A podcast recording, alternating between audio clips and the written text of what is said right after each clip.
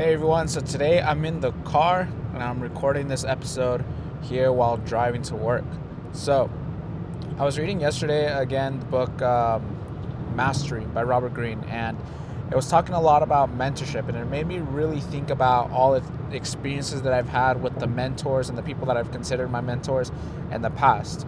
And basically, what Robert Greene is saying, and how by getting a mentor, you're cutting down the learning the learning curve and the, the time of learning an extreme amount. And it even goes so far as Robert Greene's talking about how a lot of people that say that they don't need mentors, they prefer to study on their own, or they prefer to learn things on their own through their own experiences or through their own research, is kind of ridiculous.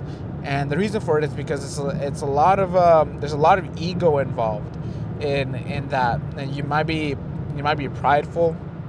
Um, and you just want that sense of accomplishment and it is entirely possible people have had to do it in the past that they've had to teach themselves a whole bunch of things skills um, careers and all that stuff and they've had to learn it all on their own. But when you do that it extends the time a lot. So something that you could have learned in what like five years would end up taking you about 20 years instead.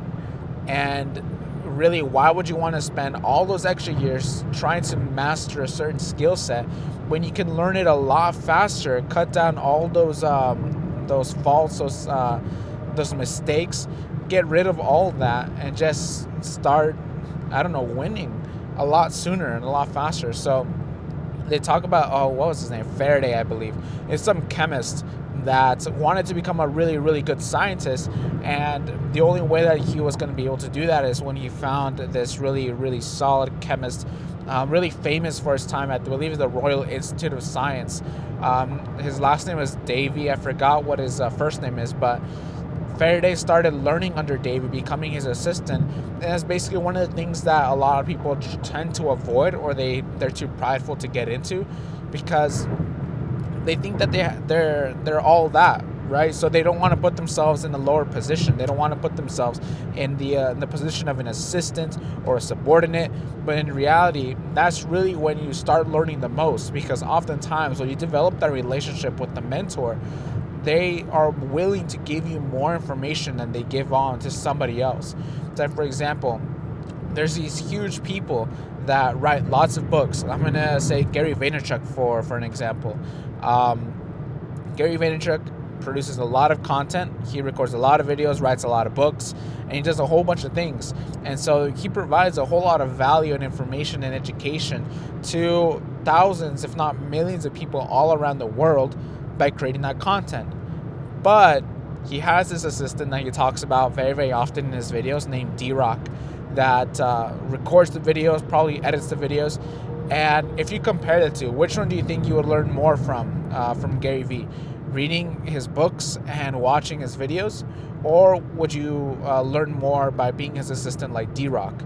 And the simple answer is D Rock, because with D Rock, he, has built a really, really good relationship with Gary Vee and in doing so, he probably has learned so much more information than anybody that has re- read all of Gary Vee's books, watched all of his videos, will ever learn. And that's part of the idea here that with Faraday and Davy, Faraday became Davy's assistant, and in doing so, he got to learn so much more from Davy than if you were to just attend the lectures and watch the experiments. And that's basically the position that we have to put ourselves in in becoming a mentee. In finding a mentor, we have to put ourselves in the position of a student, of a learner, basically a sponge. We want to absorb as much information as possible because the mentor has already gone through the path. He's already reached the position that we're trying to achieve, and because of that, he's able to tell us the mistakes that he has made or she has made, and therefore we're able to avoid those mistakes on our own path. So, getting a mentor is extremely important and it's something that is highly, highly encouraged. Now, the question is, how do you find a mentor? Because oftentimes people, um, they're they're eager to learn, they want to learn, but when it comes down to finding a mentor and finding someone that is willing to be their mentor, it's extremely difficult, or at least for most people. Um, that's why Robert Greene says that using books, using these videos, it's great. It's a great stepping stone because they can act as a temporary mentor. And you have to treat it almost like not necessarily just a book, not just a video, but something that is alive. That's something you can constantly learn from and adapt from. That's where the note taking comes into play. That's where um, all these things, all these techniques that you're going to be using to learn, strategizing, experimenting, trying things out for yourself, all that stuff plays a vital role in preparing yourself so that way when the right mentor comes around, you're ready to take that opportunity. They see you as a great mentee and you're ready, ready to learn already with a solid foundation, ready for the mentor.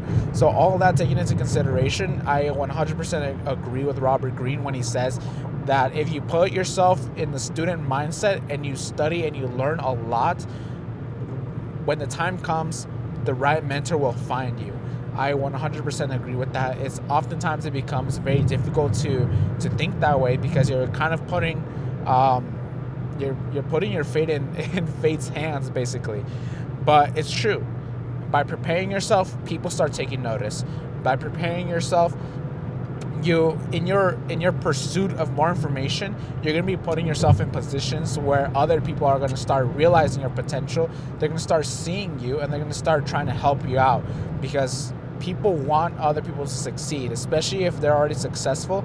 It's a really difficult mindset. I mean, not a difficult mindset, but it's like it's a very confusing mindset because oftentimes we see successful people as either too busy or stubborn or they're too prideful.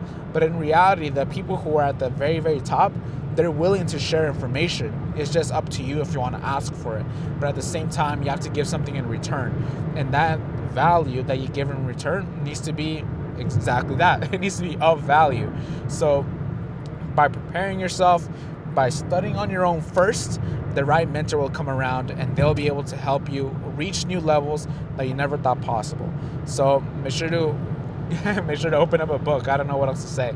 Um, but yeah, thanks so much for listening, everyone. Um, I'll talk to you guys again soon in the next Law of Gold podcast. So, episode. Talk to you guys later, guys.